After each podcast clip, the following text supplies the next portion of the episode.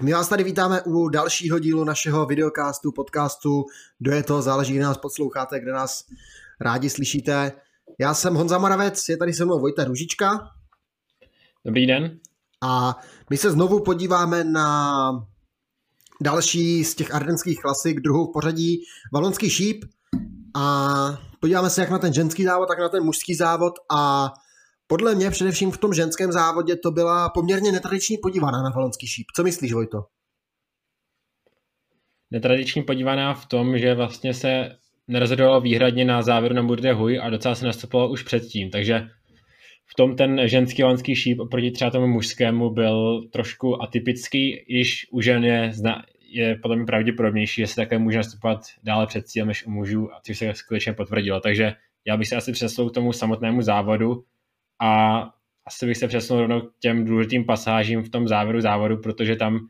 eh, poměrně nějakých 20 km před cílem nastoupila američanka Ruth Winder, která jela sama dlouhé kilometry, vlastně vypadalo to docela i nadějně, ale její šance zhatilo to, že tým uh, SRAM X tam měl dvě závodnice, kom, kom, konkrétně Demi Follering a Anu van der Bregen a jelikož Anna van der Bregen je vítězka, vítězka několika posledních ročníků, takže se rozhodlo, že Demi Floreng zkrátka pojede na ní a těch závěrečných 10 km to stahovala a to vlastně ukončilo na Adě uh, Ruth Winder, která sice nejela jako první na závěr na Murde Huy, ale právě tam ji Demi Floreng dostihla.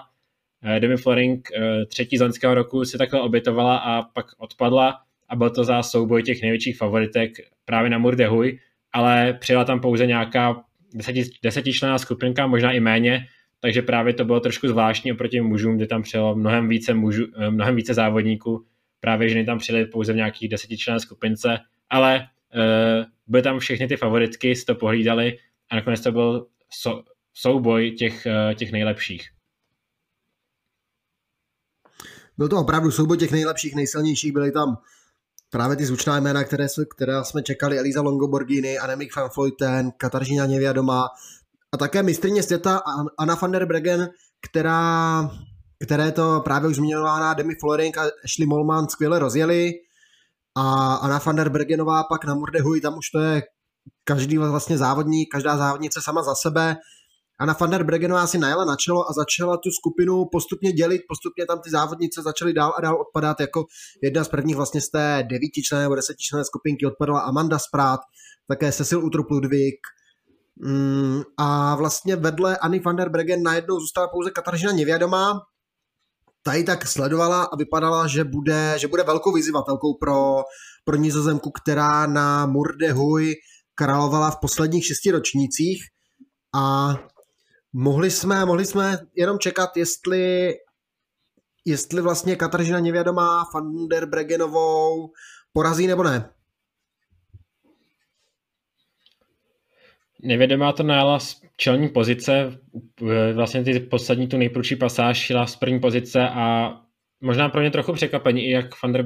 der, Bregen, Van silně oproti těm největším konkurentkám, protože v těch předchozích závodech nevypadala vůbec, vůbec eh, dobře a Van Vleuten, Foss a další závodnice ji většinou ujížděli a tady to byla stará dobrá Anna van der Bregen a ten závěr si pohlídala, eh, Kateřinu nevědomou v tom samém závěru objela a nakonec docela, eh, docela se s nějakým náskokem přijela i do cíle, takže to bylo další výhra po Anu van der Bregen, skutečně neuvěřitelné. Eh, poté to tam právě za ní dojela Kataržina nevědomá eh, se ztrátou dvou sekund, pak třetí byla Eliza Longo Borghini se ztrátou 6 sekund a ve stejném čase dojela i Annemiek van Vleuten. A další závodníci ztratili poznání více, 22 sekund pak Mavi Garcia, trochu překvapení bylo šesté místo Juliet Labu z Francie, právě hrdinka toho závodu Ruth Winder, která tam dlouho sama, skončila sedmá, se Utrup Ludwig trošku zklamání až osmé místo, stejně tak Amanda Sprat a Demi Follering poté, co tam pracovala pro Anu van der Bregen, Anu van der Bregen, tak uzavírala první desítku. Takže tomu ženskému závodu asi docela zajímavý závod. Eh, nakonec sice výsledek, který se dal, nebo vítězka, která se dala předpokládat, ale eh, ten průběh byl docela zajímavý za mě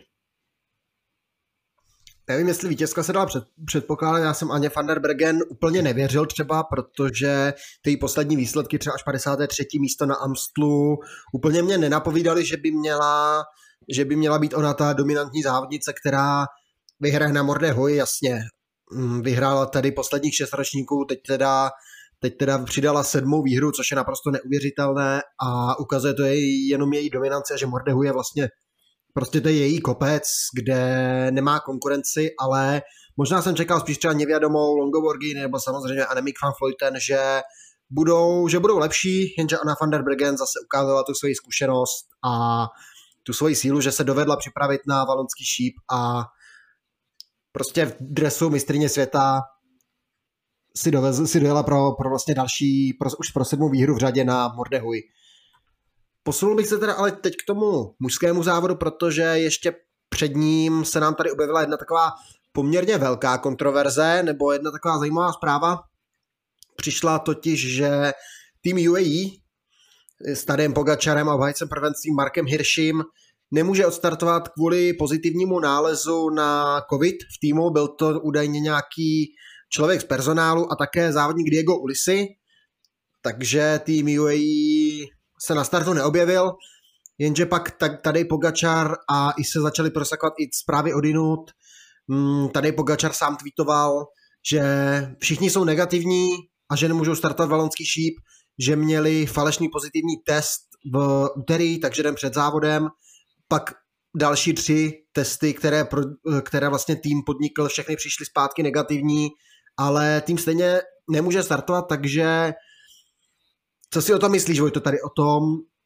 vlastně víceméně falešný pozitivní test, když pak ty při, přišli negativní a přesto zákaz startu? No, mi trochu, trochu zvláštní, protože uh, právě nic ani do poslední chvíli nenasvědčoval, že by se mělo něco dít. Vlastně hodinu před závodem jsme stále si mysleli, že UA tým normálně odstartuje a najednou se objevila zpráva, že teda dva docela velký favorité především asi tady Pogačar, protože Mark Hirsch je sice obhájce prvenství, ale nějakou formu extra nevypadá, že má. Takže především tady Pogačar eh, na tom tratil a pro mě trochu zvláštní, že sice ten první byl pozitivní, na druhou stranu vím, že asi organizátoři nechtějí nic riskovat, protože zkrátka ta pravidla musí být přísná, aby ty závody vůbec konaly. Takže dejme tomu, eh, právě ale že tam byly poté nějaké tři následující negativní testy, tak by mělo znamenat, že že ten tým by mohl být vpuštěn do toho závodu, ale jak říkám, organizá- organizátoři asi nechtěli nic riskovat a prostě skončilo tak to skončilo a na Lutychu už by se ten eh, tým UAE měl normálně představit v plném složení. Určitě závod, závod tím přišel o nějakou jiskru, takový nádech, který Pogačar tam mohl také, nebo tým UAE tam mohl míchat kartami právě s tou silnou dvojicí Hirši Pogačar, jak si říkal, Hirši asi by úplně nebyl tím lídrem, ale Pogačar, Pogačar vypadal, že má, že má poměrně dobré nohy, ale nakonec tým UAE teda nemohl odstartovat. Tady ta situace,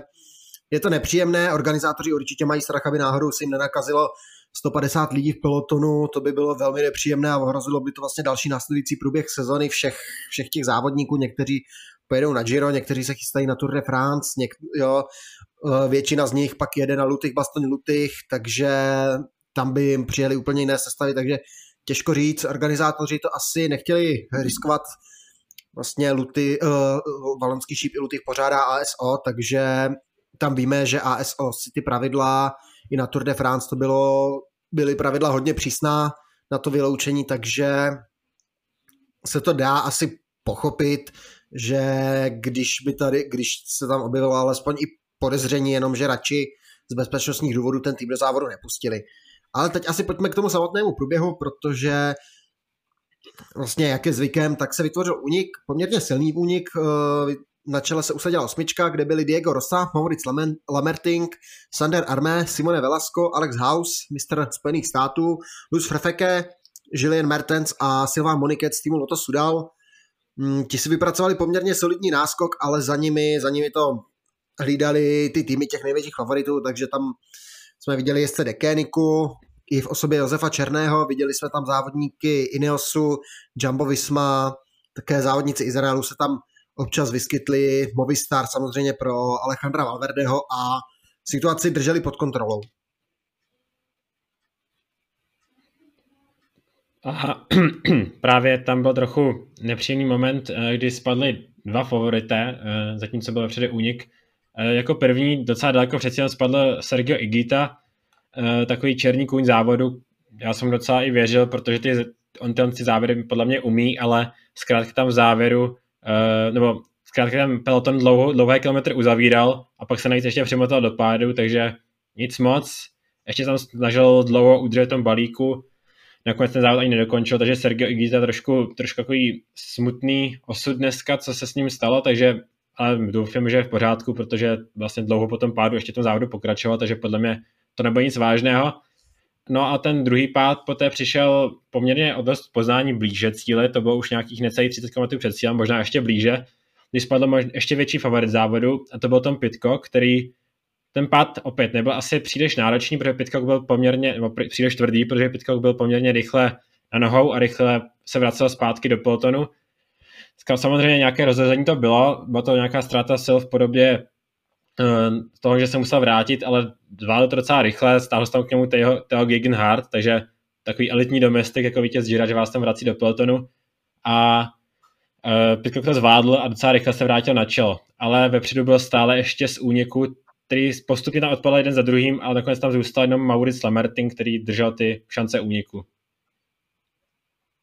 Maurice Lamerting držel ty šance úniku poměrně dlouho, protože když se po druhé přijíždělo Mordehuj, tak se tam zvedali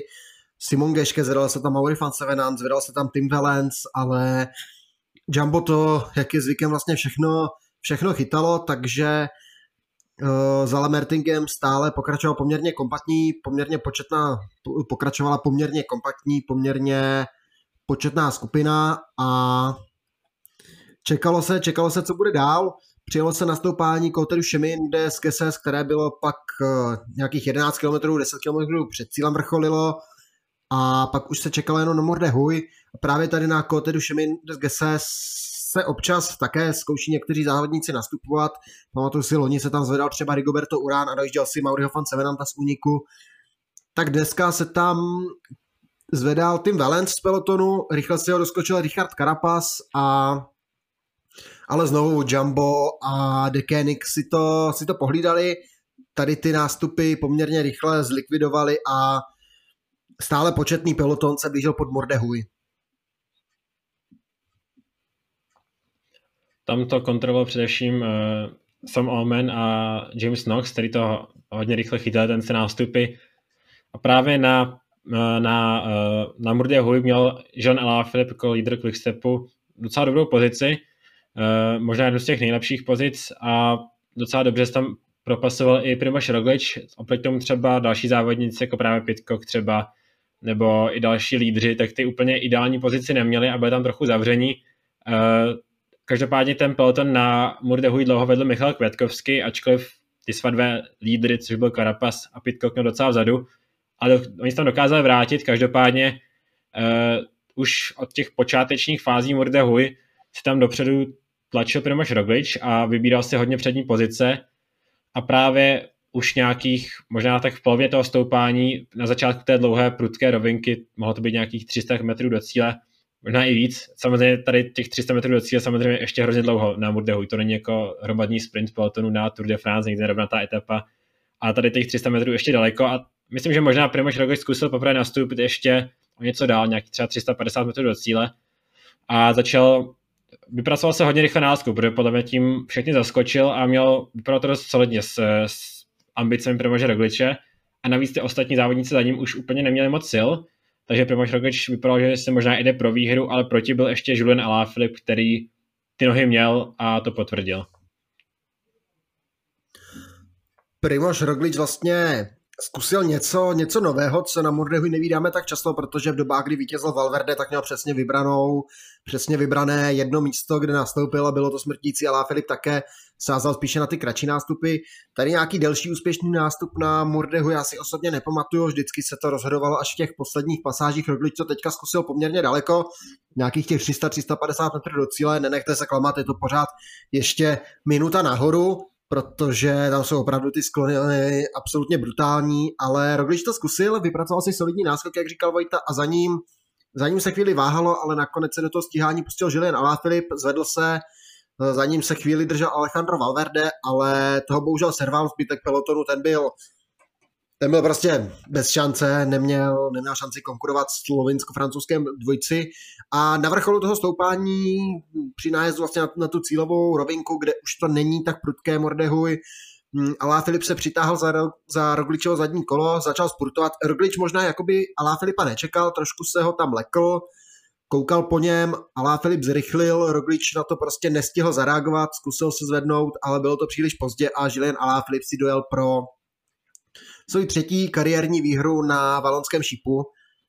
A postupně, postupně se řadí mezi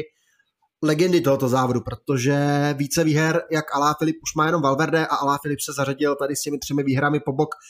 jezdců, jako jsou Marcel Kind, Davide Rebelin, Eddie Merckx a Moreno Argentin, takže opravdu velká jména. Před ním je právě už jenom Valverde s pěti výhrami, takže co dodat, Vojto? No já si myslím, že Roglič v závěru především došlo, přece jenom ono to nezdalo, on, on tam měl chvíli, ale uh, jestli jste někdy stoupali do podobně prudkého sklonu, tak určitě víte, že vám tam ty nohy vás tam bolí hrozně rychle a tady prostě při tom, na tom horizontu toho stoupání mu podle mě už trochu došly síly a Alá Filip, ten, který si počkal, tak měl tu koncovku rychlejší, ale jako všechna čest Rogličovi to zkusil trochu dál, také podobný nástup, který skoro vyšel, mě napadá naposledy v roce 2014, podle 2014, kdy tam byl také zkoušel Carlos Betancourt, ale to bylo už úplně od té paty stoupání a tenkrát mi to skoro vyšlo a myslím, že ho tenkrát překonal v závěru až eh, Javier Moreno, Dani Moreno, Dani Moreno, uh, jezdec, jezdec tenkrát, to, to, to odvíhám, takže zase zpátky do roku 2021, takže Alá Flip, uh, trochu zajímavá věc, že on před závodem dost mlžil a říkal, že nemá formu, co jsme možná mohli my vidět, protože když jsme koukali na předchozí závody, především na Amstel Gold Race, kdy se tam snažil chytnout z té skupinky, kde byl i pozdější vítěz Fan, Fan Aert, byl tam i Pitcock, takže tě se zkoušel udržet, ale nepovedlo se mu to a zkrátka tam neměl nohy a dneska říkal, já moc, moc se necítím, uvidíme, ale nic moc ode mě nečekejte. A nakonec teda vyhrál, takže trošku si takhle udělal půdu, podle mě proto, kdyby mu to náhodou opravdu nevyšlo, ale nakonec mu to teda vyšlo a uh, Valenský šíp po třetí vyhrál, takže ale Filip ukazuje, že tu formu má a pro, Luch, pro Lutych, Boston Lutych se s ním bude muset počítat. Alá Filip prostě je vidět, že je inteligentní závodník, možná je v tom rukopis i Patrika Lefevra jako zkušeného manažera, tady v tom mlžení, to prostě Dekeniku jde vypouštět tady ty mm, tady ty jako tajemné zprávy, křivé zprávy, moc s náma nepočítejte, určitě favoriti jsou jinde, sledujte Rogliče, sledujte Valverdeho, jo, na nás, na nás se nekoukejte, my nevíme, jak na tom jsme a pak Alá Filip Boom přejede úplně všechny poměrně, poměrně dominantně, přitom na Amstlu předtím hlavně třeba na Flandrech byl absolutně neviditelný, na Sanremu taky a nevypadalo to, že by tam formu měl, já osobně jsem mu taky nevěřil, vlastně podobně něco jako Anna van der Bregenová a pak, pak to tam prostě oba mistr i mistrně světa prostě dali, jak se tak říká. on podle mě Alá Filip uh, trošku, podle mě je takový můj názor, že letos trošku ubírá formu na těch klasikách a šetří se na Tour de France, která mu podle mě šetří a možná tam zkusí i celkové, poř- eh, která mu svědčí a zkusí tam i podle mě celkové pořadí, tak myslím. A to je můj soukromý názor, ale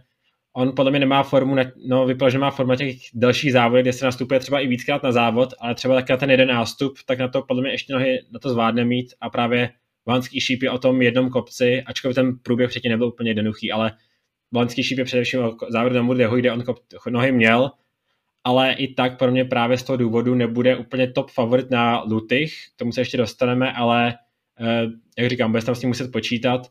takže asi takhle k vanském šípu ještě jsme bychom vyhlásili, jako jestli závodu jsme z té schody, že vyhlásíme asi, asi Primože Rogliče, těžko vyhlasovat uh, jezdce závodu v takovém zá, uh, na Valenském šípu, kde vlastně rozhoduje poslední kilometr a půl. A Primoš Roglič to zkusil nejdále ze všech, skoro mu to vyšlo, takže Primoš Roglič. A ještě bych dodal jednu zajímavou poznámku, co měl tým Decanic poté na Facebooku, který uh, přidal uh, zprávu, že John, že to John Alaf vyhrál jeden z nejdramatičtějších dojezdů v historii Valenského šípu, což bylo pro mě trošku takové odvážné tvrzení, jelikož přece je to 85. ročník a byl tu dojezdy, kdy se stouplo, útočil se daleko před cílem a ten závěr mohl být mnohem dramatičtější v dobách závodník, jako byl Eddie Merckx například, tak trošku, trošku možná unáhlené v emocích udělané tvrzení a to je takový, jenom takový dodatek na tým Decanic. Určitě bych souhlasil tady s tím, tady s tím tvrzením ve chvíli, kdy vlastně Decanic, kdyby to bylo podobně těsné, jako třeba byl Amstel mezi Fan Artem a Pitcockem, tak kdyby takhle Aláfili přesportoval Rogliče, určitě, určitě bych to odkýval, že to, byl, že to byl velmi dramatický ročník, nebo kdyby právě se nastoupil na předchozím stoupání a dojeli do na Mordejhuj 2, nebo tam Alá Filip sám stíhal Rogliče, který by nastoupil od paty stoupání. Takhle Roglič nastoupil trošku dál, Alá Filip si ho sjel a nakonec to vlastně takový téměř, téměř ten klasický dojezd, takže ale jak říkal Vojta, bylo to asi v zápalu, v zápalu emocí, v zápalu boje. A ještě bych se podíval možná na nějaké vítěze poražené, i když to bude poměrně rychlovka, protože vítěz, vítěz může být jenom jeden, to je tým Decanic, Quickstep, Žilin, a Filip, pro kterého to dojeli. Možná Movistar, Alejandro Valverde, třetí místo, velmi pěkný výkon. Roglič na to, že je to vlastně jeho premiéra jako top favorita na valonském šípu, tak druhým místem a tím dobrým nástupem také. Velmi pěkné, Vandenberg byl páté místo, také můžeme pochválit, kdo, ne, kdo bude asi zklamaný, třeba Ineos, Tom Pitcock, tam bohužel spadl docela blízko před cílem, takže až šesté místo a můžeme vlastně označit pak všechny ostatní týmy za, za ty poražené. No, asi, asi všechny tak ty týmy můžeme být, že poražení, ale eh, jak už jsme říkali, ten valenský šíp většinou má nějaké top tři favority a ty se většinou i potvrdí. Navíc ještě, ještě teďka nestartoval tady Pogačar, tak, eh, tak to skončilo, jak to skončilo, ale Alaphilippi jsem právě třeba měřil o, hodně méně než Rogličovi, takže pro mě ten, to první místo je i trochu překvapení, ačkoliv je to Alaphilipp, který tu vyhrál tři, eh, teďka po třetí, tak eh, jsem viděl Rogličovi, pro které to byla, jak už Honza říkal, teda premiéra v pozici takového favorita. Stejně tak jsme možná čekali více od Toma Pitcocka, ale podle mě takhle ten závěr prudký návrh mu za stolik nesedí, jako třeba právě Rogličovi a navíc tak je to opět jeho premiéra a formu má a navíc tam spadl, takže pro mě, podle mě zase taky můžeme říct takový poražený, ale to mě trochu zajímavá zpráva, že nepojede Lutych, což je, nevím, jestli můžu říct chyba od Ineosu, protože asi proto jsou nějaké důvody, ale jestli to není třeba kvůli tomu, že chce už teďka se soustředit na horská kola, to nevím, ale těžko říct. Podle mě by to byl jeden z top favoritů na Lutych a škoda, že nejde, ale to je jedna tečka, takže takhle asi k šípu. Souhlasím, souhlasím s tím hodnocením Pitcocka, že Luty možná by měli, protože by tam určitě, jak si říkal, patřil k favoritům, ale jak víme, i vlastně klasiky Flandry nebyly, neměl, neměl oznámené, neměl původně naplánované, nakonec je jel, takže ono se to ještě bude, může změnit, protože my točíme ve středu, hned vlastně večer po valonském šípu a Lutych se jede až v neděli, takže ty soupisky jsou ještě takové docela poloprázdné. Já bych ještě k šípu, teda poslední poznámka, už opravdu se půjdeme podívat na to, jak Lutych bude vypadat, co nám přinese, kdo pojede, ale mě velmi překvapilo třeba 12. místo na valonském šípu to byl Ben Talet z týmu Alpecin Phoenix a Ben Talet je 19-letý závodník, který se narodil v roce 2001, takže vypadá to, že nám roste další, další talent, minimálně tady na ty klasiky, už na Amstu byl 17. na valonském šipu 12. a myslím si, že jméno Ben Talet bude potřeba brát na vědomí, protože ty výsledky má, ty výsledky má hodně dobré. Ale... Právě když jdete takhle dobře na takovém závodě, tak, tak určitě, určitě to může, musíte patřit uh, nějakým talentům, protože to není jen tak, ale asi také k šípu bychom už to mohli zakončit a půjdeme na, na Lutych, který uh, poslední monument té jarné, jarní části sezóny, předposlední monument v sezóně, pak už se pojede na podzim jenom Lombardy a na to se ještě počkáme. Takže jdeme na Lutych a asi jako tradičně vždy začneme nějakou, nějakou historii a nejdřív půjdeme k ženskému závodu. Ještě tě, ještě tě opravím, protože letos je to třetí monument sezóny, protože na podzim je posunuté paříž rubé ale v tom tradičním kalendáři, jak měl být, tak samozřejmě Lutych uzavírá tu klasikářskou sezónu jarní a je čtvrtým monumentem sezóny, ale letos právě kvůli covidu zase všechno, všechno posunuté. Každopádně ten ženský lutych má z těch, z těch závodů, z těch ardenských závodů mezi ženami nejkratší tradici. První ročník se v roce 2017 vyhrála Anna van der Bregen před Lizzie Dinen a Kataržinou Nevědomou. V roce 2018 Van der Bregen obhájila výhru před Amandou Sprat a Annemiek van Vleuten. V roce 2019 jí to její největší nizozemská rivalka Annemiek van Vleuten vrátila, připsala si výhru na Lutych, Bastoň Lutych před Florte, uh, Florte Mackay a Demi Follering a obhájkyní vítězství je Lizzie Dinen před Grace Brown a Ellen van Dijkovou. To byla opravdu velmi stručná historie, protože se jeli opravdu na čtyři ročníky, teď nás bude čekat teď nás bude čekat historicky ten pátý. Loni Elizy, uh, Lizzie Dinerová dojela s Grace Brownovou, ale prostě v závěru, v závěru Grace Brownovou utrhla a dojela si, dojela si pro to vítězství. Ellen van Dijk pak dojela na třetím místě se ztrátou přes dvě minuty, dovedla tam skupinu s Marianne Foss a Amy Petersovou, takže tak jenom krátce vlastně k tomu loňskému Lutik Baston Lutik ženskému, který se jmenuje vlastně Lutik Baston Lutik nebo Liež Baston Liež, jak chcete, jestli preferujete ten, ten po francouzštině nebo ten spíše německý, jestli vlámský, valonský název, ale teď asi se pojďme podívat rovnou na trasu, protože protože prostě je to na pořadu dne. tak teda závod Lutych, Bastoň, Lutych, ženy pojedou z Bastoň do Lutychu jenom, nepojedou Lutych, Bastoň, Lutych a jenom Bastoň, Lutych, takže eh, ten název úplně trochu zavádějící u žen, takže ženy pojedou jenom 141 km, 140,9, takže to skoro 141 a čeká hned několik těch uh, známých stoupání. Nebude chybět uh, těch bergů je celkem sedm, co by měly tady těch krátkých, prudkých klasifikovaných stoupání Mezi nimi nebudou chybět ani ta nejznámější stoupání, především Côte de la Redoute, to je asi to nejikoničtější stoupání, co se jezdí na Lutychu.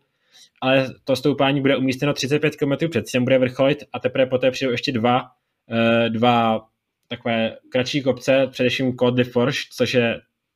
další stoupání a pak to rozhodující stoupání uh, Côte de la Roche uh, Fanko, to je to dobře, a tak to je jedna, Každopádně krátké prudké stoupání, které vrcholí nějakých 13 km před cílem a pak bude následovat takový zvoněný terén, ale už je to trošku lehčí. Závěr do, do města, do, do Liež, do Lutychu, takže kdo přejde to poslední stoupání, tak bude mít hodně dobré šance na výhru, jak už jsme viděli například i v loňské sezóně, když tam přel první ta skupina, tak ta už to úplně udržela. Takže to byla asi k trase ženského závodu a pojďme asi na favoritky. Tak já teda asi spustím, protože budeme se opakovat stejně jako na Amstlu, stejně jako na valonském šípu, protože sem přijedou zase velmi podobná vlastně ta skupina těch závodnic, takže pojďme po pořadě, vezmeme ty největší Trek Segafredo, obhájkyně vítězství Lizzie Dinen, ale tam mě letos absolutně nepřesvědčuje s těmi jejími výkony, pokřede Ellen van Dijk, Eliza Longoborghini,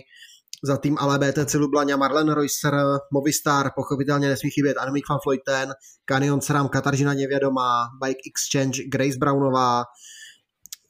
um, Jumbo Visma, pochopitelně lídrině číslo jedna, Marianne Foss, FDŽ, Marta Cavalli, Cecil Utrup Ludwig, za tým DSM, Liane Lippert, Florte Mackay a také francouzská Juliette Labu, která zajela velmi, velmi pěkně na na, na, na, teďka na Valonském šípu. A jak jsme vlastně zvyklí, největší, největší favoritky bych hledal v týmu SD Works, Demi Fullering, uh, Chantal van der Broek Black, Ashley Molman a Anna van der Bregen, takže to je jenom takový stručný, uh, stručný výběr těch favoritek těch závodnic pojede mnohem, mnohem víc. Ty favoritky některé mohou ještě se objevit, ale eh, jak už jsem říkal, točíme ve středu, závod se jde v neděli, takže ta soupiska je zatím dost nekompletní, ale ty favoritky tak to by měly jet a budou to ty největší jména, ty jsou, ty jsou víceméně potvrzená. U žen se zkrátka točí nějakých 5-6 top men a většinou se úplně nevyhrává mimo tyto závodnice, takže Honza už je všechny zmiňoval, takže takhle asi favoritky žen, já moc nemám co dodat, takže můžeme jít asi k tomu mužskému závodu a zase předám Honzo, uh, Honzovi slovo na, na historii, ačkoliv tentokrát to nebyla asi tak podobná historie, ale aspoň ta základní. Tak, to jsi dal to slovo teda hodně rychle, ale začneme, protože Lutych Baston Lutych je vlastně nejstarší klasika, která se do, do posud jezdí. První ročník sel už v roce 1892 vyhrál ho Leon Hua, Belgičan domácí, který pak vyhrál i v roce 1893 a 1894. Pak se závod tak různě chvíli jezdil, chvíli nejezdil, mohla za to válka, byly tam různé finanční problémy a podobně, nebyl, nebylo to zájem, ale nakonec se Lutik Baston Lutik usadil, stal se pevným bodem v té kalendáři, jedním z pěti monumentů a mezi jeho vítěze můžeme zařadit jména jako Ferdy Kibler, Rick Van Looy, mm, Jacques Anquetil, Eddie Merckx, Roger De Fleming, Walter Godefroy, Bernard Ino, mm, Sean Kelly, Moreno Argentin, Adri van der Poel, otec Matěje van der Poola, uh, Shona Kellyho už jsem říkal, Rolf Serencen, Michele Bartoli, Paolo Bettini, Davide Rebelin v tom roce 2004, jak jsem to zmiňoval u Amstel, jak jsem to zmiňoval u Valonského šípu, tak tady dokonal tu ardenskou trojkorunu, což pak v roce 2011 ho napodobil Filip Gilbert, ale vítězem na Lutychu je také Tyler Hamilton, Frank van den Broek, Aleksandr Vinokurov, pochopitelně nesmí chybět Alejandro Valverde, také slavný dopingový hříšník Danilo Di Luca, vyhrál Andy Schleck, Maxim Iglinsky, v roce 2013 se radoval například Dan Martin, mezi vítěze se zařadil i Simon Gerrans, Wout Pouls, Bob Jungels, Jakob Fulsang a Hodně zajímavý byl ten rok 2020, protože tam se utkali vlastně ti nejvýraznější závodníci toho, toho roku proti sobě. Byl to souboj Roglič, Hirschi, Pogačar, Alá Filip. Ještě se, jim tam, ještě se jim tam do toho zamotal uh, třetí slovinec Matěj Mohorič a velmi dobré představení tam předvedl Matěj van der Poel, takže Vojto spust. Uh, právě ta skupinka, co Honza říkal, tak jste dostal do cíle. Matěj mohl tam doskakovat z zadní skupinky a podařilo se mu tam vrátit. Matěj van der Poel den předtím, teďka nevím, kolik bylo přesně, tam měl na uh, Bing Bang Tour dlouhé nějaké 60 km solo, možná i víc. Uh, no, a díky tomu vyhrál Bing Bang Tour. Jo, přes možná i 90 to bylo, teďka se nejsem jistý. A přes 100 km tam se se měl. tak se pohádáme. To je prostě hrozně dlouho. Dobře, no, tak hrozně dlouho tam měl sám, tak to schrneme a prostě výkon, který ho stál hodně sil a o den později už stál na startu Lež, Baston Lež, 257 km nahoru a dolů se jelo a on i přesto sice se neudržel ten nejlepší skupinky a v závěru tam byl a vypadalo to takový druhý Amstel z roku 2019, kdy se tam hodně rychle, dost, hodně rychle tam stahoval, hodně rychle dotahoval, ale už mu to nestačilo. Vzhledem tomu, že tam byl jenom sám na tu stíhací práci, prakticky tam nikdo moc mu nepomáhal, tak mu to nestačilo a nedokázal to a právě, ačkoliv můžu se pochválit skvělý výkon tenkrát, ale už eh, mu to nestačilo, rozhodoval se v té čelní skupince a ten sprint je ale ještě, ještě to, co si z toho závodu nejvíce pamatujeme, protože Jean Alaphilippe jako mistr světa tam přijel do uh, výbor, vý, ve výborné pozici toho sprintu a to vypadalo, že mu stačí jako první přijel do té cíle pásky a zvedl ruce nad hlavu jenomže nevšiml si, kontroloval se levou stranu, jenomže poprvé mu ještě přijel uh, Primož Roglič a ten ho na pásce uh, mu tam to kolo strčil a nakonec to byl Primož Roglič to jako první protlo vítěznou, no to jako první protlo cílovou, cílovou čáru. John Alpip tak trochu v trapas, protože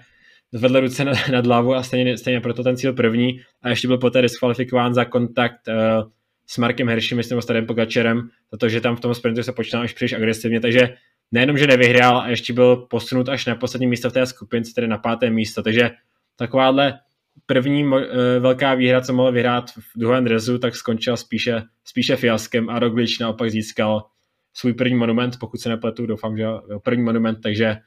tenkrát na Liège Baston Liège to byl docela zajímavý příběh. Určitě, Alá Filip tam vyprovokoval ty nástupy na posledním stoupání na Cote de la Cote de Roche, ale pak vlastně se ho tam pochopitelně chytili, jak jsme zmiňovali, ta skupinka s Rogličem, Pogačarem, eh, Roglič, Pogačar a Mark Hirschi, takže tahle čtveřice, která vlastně na, od Tour de France byla vlastně na těch prvních stránkách všech cyklistických závodů byla vidět, tak jela pospolu, Matěj Mohrič si tam pak doskočil z té skupinky od Van der Pula, jako jediný vlastně tam tam dojel, pak tam rozjížděl ten sport, ale něm neměl šanci, protože jak Alá Filip, tak Pogačar, tak Hirschi, tak Roglič mají ty závěry velmi, velmi rychle. A jak říkal Vojta, Alá Filip byl, seděl za, myslím, že seděl přímo za Mohoričem a Pogačar s Hiršem se začali překrývat a on dost agresivně vyrazil vlastně od, od bariéry, Hiršho málem srazil, tomu vypadla, uh, ještě vrazil, Hirši vrazil ještě do Pogačara, jak uhýbal, který byl vedle něj, tomu ten musel vykopnout nohu z pedálu, takže ho to limitovalo v tom spurtu. A Alá Filip začal prostě spurtovat, byl si poměrně jistý, jistý tím, že vyhraje, takže daleko před cílem zvedal nohy, uh, zvedal nohy, zvedal ruce, a Primož Roglič mu tam prostě to kolo, to kolo poslal a dojel si pro výhru a Filip byl pak diskvalifikován. A ještě poměrně taková komická situace, protože Alá Filip o nějaké tři dny později se mu téměř to samé stalo na Brabantském šipu, kde takhle také zvedal ruce daleko před cílem a Matěj van der Plum už mu tam tak tak to kolo strkal. A Filip Mán takhle ve dvou dnech přišel o dvě velká vítězství, nakonec alespoň ten brabantský šíp vyhrál, ale ten trapas z Lutých Baston Lutých, kdy vlastně se poprvé představil i v, duho, v duhovém dresu, to rozhodně neodčinilo. To asi, asi určitě ne, ale není, str- není čas ztrácet čas a jdeme na, na trasu ročníku 2021, protože tam nebude, jak už je ve zvyku, vůbec jednoduchá, pojede se 259,5 km tentokrát se skutečně pojede z Lutychu do Lutychu, takže bude to skutečně Lutych, Baston, Lutych, takže muži pojedou o nějakých 100 km více než, než ženy a čeká i více těch bergů, nebo těch, um, těch stoupání, tady to spíš budu říkat Hellingeny, uh, takže uh, tady těch stoupání čeká mnohem víc, ale ta závěrečná trasa už je podobná jako u žen, ty poslední kilometry, takže opět to bude v finále uh, Col de la Redoute, pak Col de Forge a Col de Fasson, takže tato stoupání rozhodnou ten celý závod pravděpodobně, pokud už někdo neskuší nastoupit dál před cílem a to úplně neočekávám. Právě tradičně ty takový nejdůležitější bod závodu je právě Reduta, Cordela Redut, která je sice opět daleko před cílem, ale jak se říká na Paříž Rubé u Arenbergu, tady už musíte být vepředu, musíte se tam hlídat a ten závod tam můžete úplně raz, dva prohrát. Takže Cordela Redut bude první důležitý bod a pak ty dva stoupa, dvě stoupání, co následují potom, budou takový doplněk, který ten závod opět rozhodnou a skonč, bude se končit právě po nějakém 13-kilometrovém sjezdu uh, do, do města Lutych. Takže uh, trošku právě myslím, že loni byla ta trasa trochu pozměněná, protože jsme tady trasu viděli trochu jinak, že skončila v Ans, takovém krátkém stoupání, ale teďka je to ta trasa, že se končí vlastně po rovině, takže uh, každopádně to neubírá na atraktivitě, atraktivitě toho závodu, ačkoliv já si musím přiznat, že Lutych je takový můj asi nejméně, nejméně oblíbený monument v porovnání s těmi dalšími čtyřmi, protože bývá tradičně nejméně eh, divácky zajímavý, ale to neznamená, že bych ho neměl rád a určitě se na těch těším. Takže uh, myslím si, že se můžeme přesunout opět k favoritům závodu. Já se teda ještě vrátím k té trase na chviličku, protože právě to poslední stoupání Kodela Roš 1,3 km, 11% v průměru, 13,2% v maximu je opravdu brutální. Loni, loni se tam vlastně ten závod rozhodoval, byla ta klíčová skupinka, která vyhrála, ale i ty stoupání předtím, všechny ty Bergy nebo Hellingeny jsou velmi těžké a jak říkal Vojta, musíte tam být v dobré pozici, protože ten závod na některých, na těch vzdálenějších sice asi ještě nevyhrajete, ale můžete prohrát. Krása Lutychu je v tom, že ty dojezdy jsou po každé jiné, někdy tam dojede poměrně velká skupinka, je to sport, jindy tam dojede prostě jednotlivec. I ta trasa není ustálená, jak jsme, jak jsme tomu zvyklí, jo, jak jsme tomu zvyklí třeba s Miláncem Remo, tak tady se ta trasa často mění, i ty dojezdy se mění, což nebývá zvykem, ale je to tak, jak to je, tu trasu jsme si představili a pojďme tedy na ty favority, protože tady jich bude ještě větší řádka, než jich byla na, na, na, na, na valonském šipu a já musím začít. Obhajce nebo vítěz valonského šipu Julian Alaphilippe určitě bude patřit k tomu hlavnímu, k těm nejsledovanějším závodníkům, navíc přijede s ním třeba Dries Devenin z Sery, měl by přijet Joao Almeida a Michael Frelich Honoré, takže velmi silná skupinka, předpokládám, že třeba i Mauri van Sevenance na tom startu objeví. Uvidíme, co Josef Černý, který odvádějí, odváděl dobrou práci třeba v, na Volonském šípu v těch prvních kilometrech, jestli, jestli přijede. velkým vyzývatelem pochopitelně Jumbo Visma s Primožem Rogličem a ten tým Christoph Pinksten, Lennart Hofstede, Sam Omen, Jonas Vingegaard, Robert Hessing, Paul Mertens. To je zase všechno pro Primože Rogliče a Případně může zaskočit, zas, uh, překvapit někdo jako Jonas Vingegaard, který ukázal velmi dobré nohy, sam Omen jel velmi dobře na valonském šipu, takže i Jumbo musíme sledovat a ještě bych zmínil tým UAE, tým Emirates, jsou to asi takový třetí největší favorité, zase Mark Hirschi, tady Pogačar a s nimi Rui Costa, Davide Formolo, Brandon McNulty by se měl objevit na startu, David de la Cruz a Vegard také Langen. Já jenom opravím, Alaphilippe ne obhájce prvenství, takže to je, to je Roglič, ale uh, ty další favority je těžko říct, očekává se, že to budou ty podobný třeba scénář, jako byl právě loni, ale uh, to by ještě mohl vyzvat, tak určitě nesmíme zapomenout na Michaela Woodse, který teďka je čtvrtým místem na valonském šípu, ukazuje, že ty ardenské klasiky jsou jeho jedna z těch hlavních uh, oblastí, kde může vítězit. A přijde s ním i jeden z bývalých vítězů, pokud se nepletu z roku 2014, tak nevím, jestli 14 nebo 13, Dan Martin, 13, Dan Martin, takže uh, zase, zase senát, senát dvojice týmu Israel Startup Nation, uvidíme, co třeba David Godis, FDJ, ten taky může být eh, společně s Ludem Molárem silná, silná dvojice, ale dalším favoritům uh, pak nesmím opnout třeba Bahrain Merida, kde přijde Wout Puls, vítěz roku 2016, což byl jeden z těch jeden z těch nejzajímavějších a nejtěžších ročníků posledních let. Navíc ho doplní Dylan Teuns nebo Matěj Mohorič, takže a Jack Hay, takže další se nás sestava a nesmíme třeba opanout Astonu, kde přede jako Fulgesang, opět vítěz roku 2019, ale tu formu letos úplně nemá a asi by se možná pojede se možná spíše na Alexa Ranbura nebo na Amara Freilho nebo Alexia Lucenka, takže Astana může sázet navíc karet. Těžko říct, na koho to sehrají. A pak bych ještě zmínil by měl být tým Bora, který přiveze třeba Vilka Keldermana, což může být zajímavá, zajímavá karta, ale především eh, Maximiliana Šachmana, který po Amstlu podle mě se musí řadit těm top favoritům závodu. Navíc doplní i Leonard, Leonard Kemna a Ide Schelling. Takže silná sestava, ale ještě tu favoritu máme několik dalších. Tak, jdu na to, budu to střílet jako kulomet za tým Kofidis, pochopitelně Guillaume Martin, jejich lídr, největší vrchařská hvězda. Lotosu dál předpokládám, že Filip Žilber asi úplně na valonském šipu neviditelný, ale tým Valence, to je, tady je to profil, který by mu měl svědčit ještě víc než valonský šíp, takže s Valencem se bude muset počítat Baukemolem a tady, ten, tady ta trasa Lutychu pro něj je jako dělaná. Team Back Exchange Michael Matthews ukázal, ukázal se, že umí přijet i stoupání jako Mordehuj poměrně, poměrně dobře a s ním Esteban Chávez, který na Mordehuj finišoval, finišoval také v nejlepší desítce, takže Esteban Chávez má velmi, velmi dobrou formu. Mm, kdo dál? Tým DSM, Týž Benot, určitě také závodník, který umí nastoupit a umí přijet stoupání. Musím vynechat tým Aže Dezer, který by měl přijet s velmi silnou sestavou Benoa Kostnefroa, Aurelien Paré Pentre a především Greg Van Avermaet, domácí závodník, který bude který může být velmi dobrým, velmi dobrým typem, protože tady ty stoupání také zvládá velmi dobře Movistar, pochopitelně mm, čtyřnásobný vítěz Alejandro Valverde, s ním třeba mladík Mato Jorgenson, také zajímavá, zajímavá karta. Tým Ineos taktéž e, standardně velmi silný tým, Michal Katkovský, Tao Gegenhardt, Luke Rowe, Adam Yates, Eddie Dunbar, Lawrence De Plus a Richard Carapaz. Na koho to, na koho to se hraje Ineos, Vojto?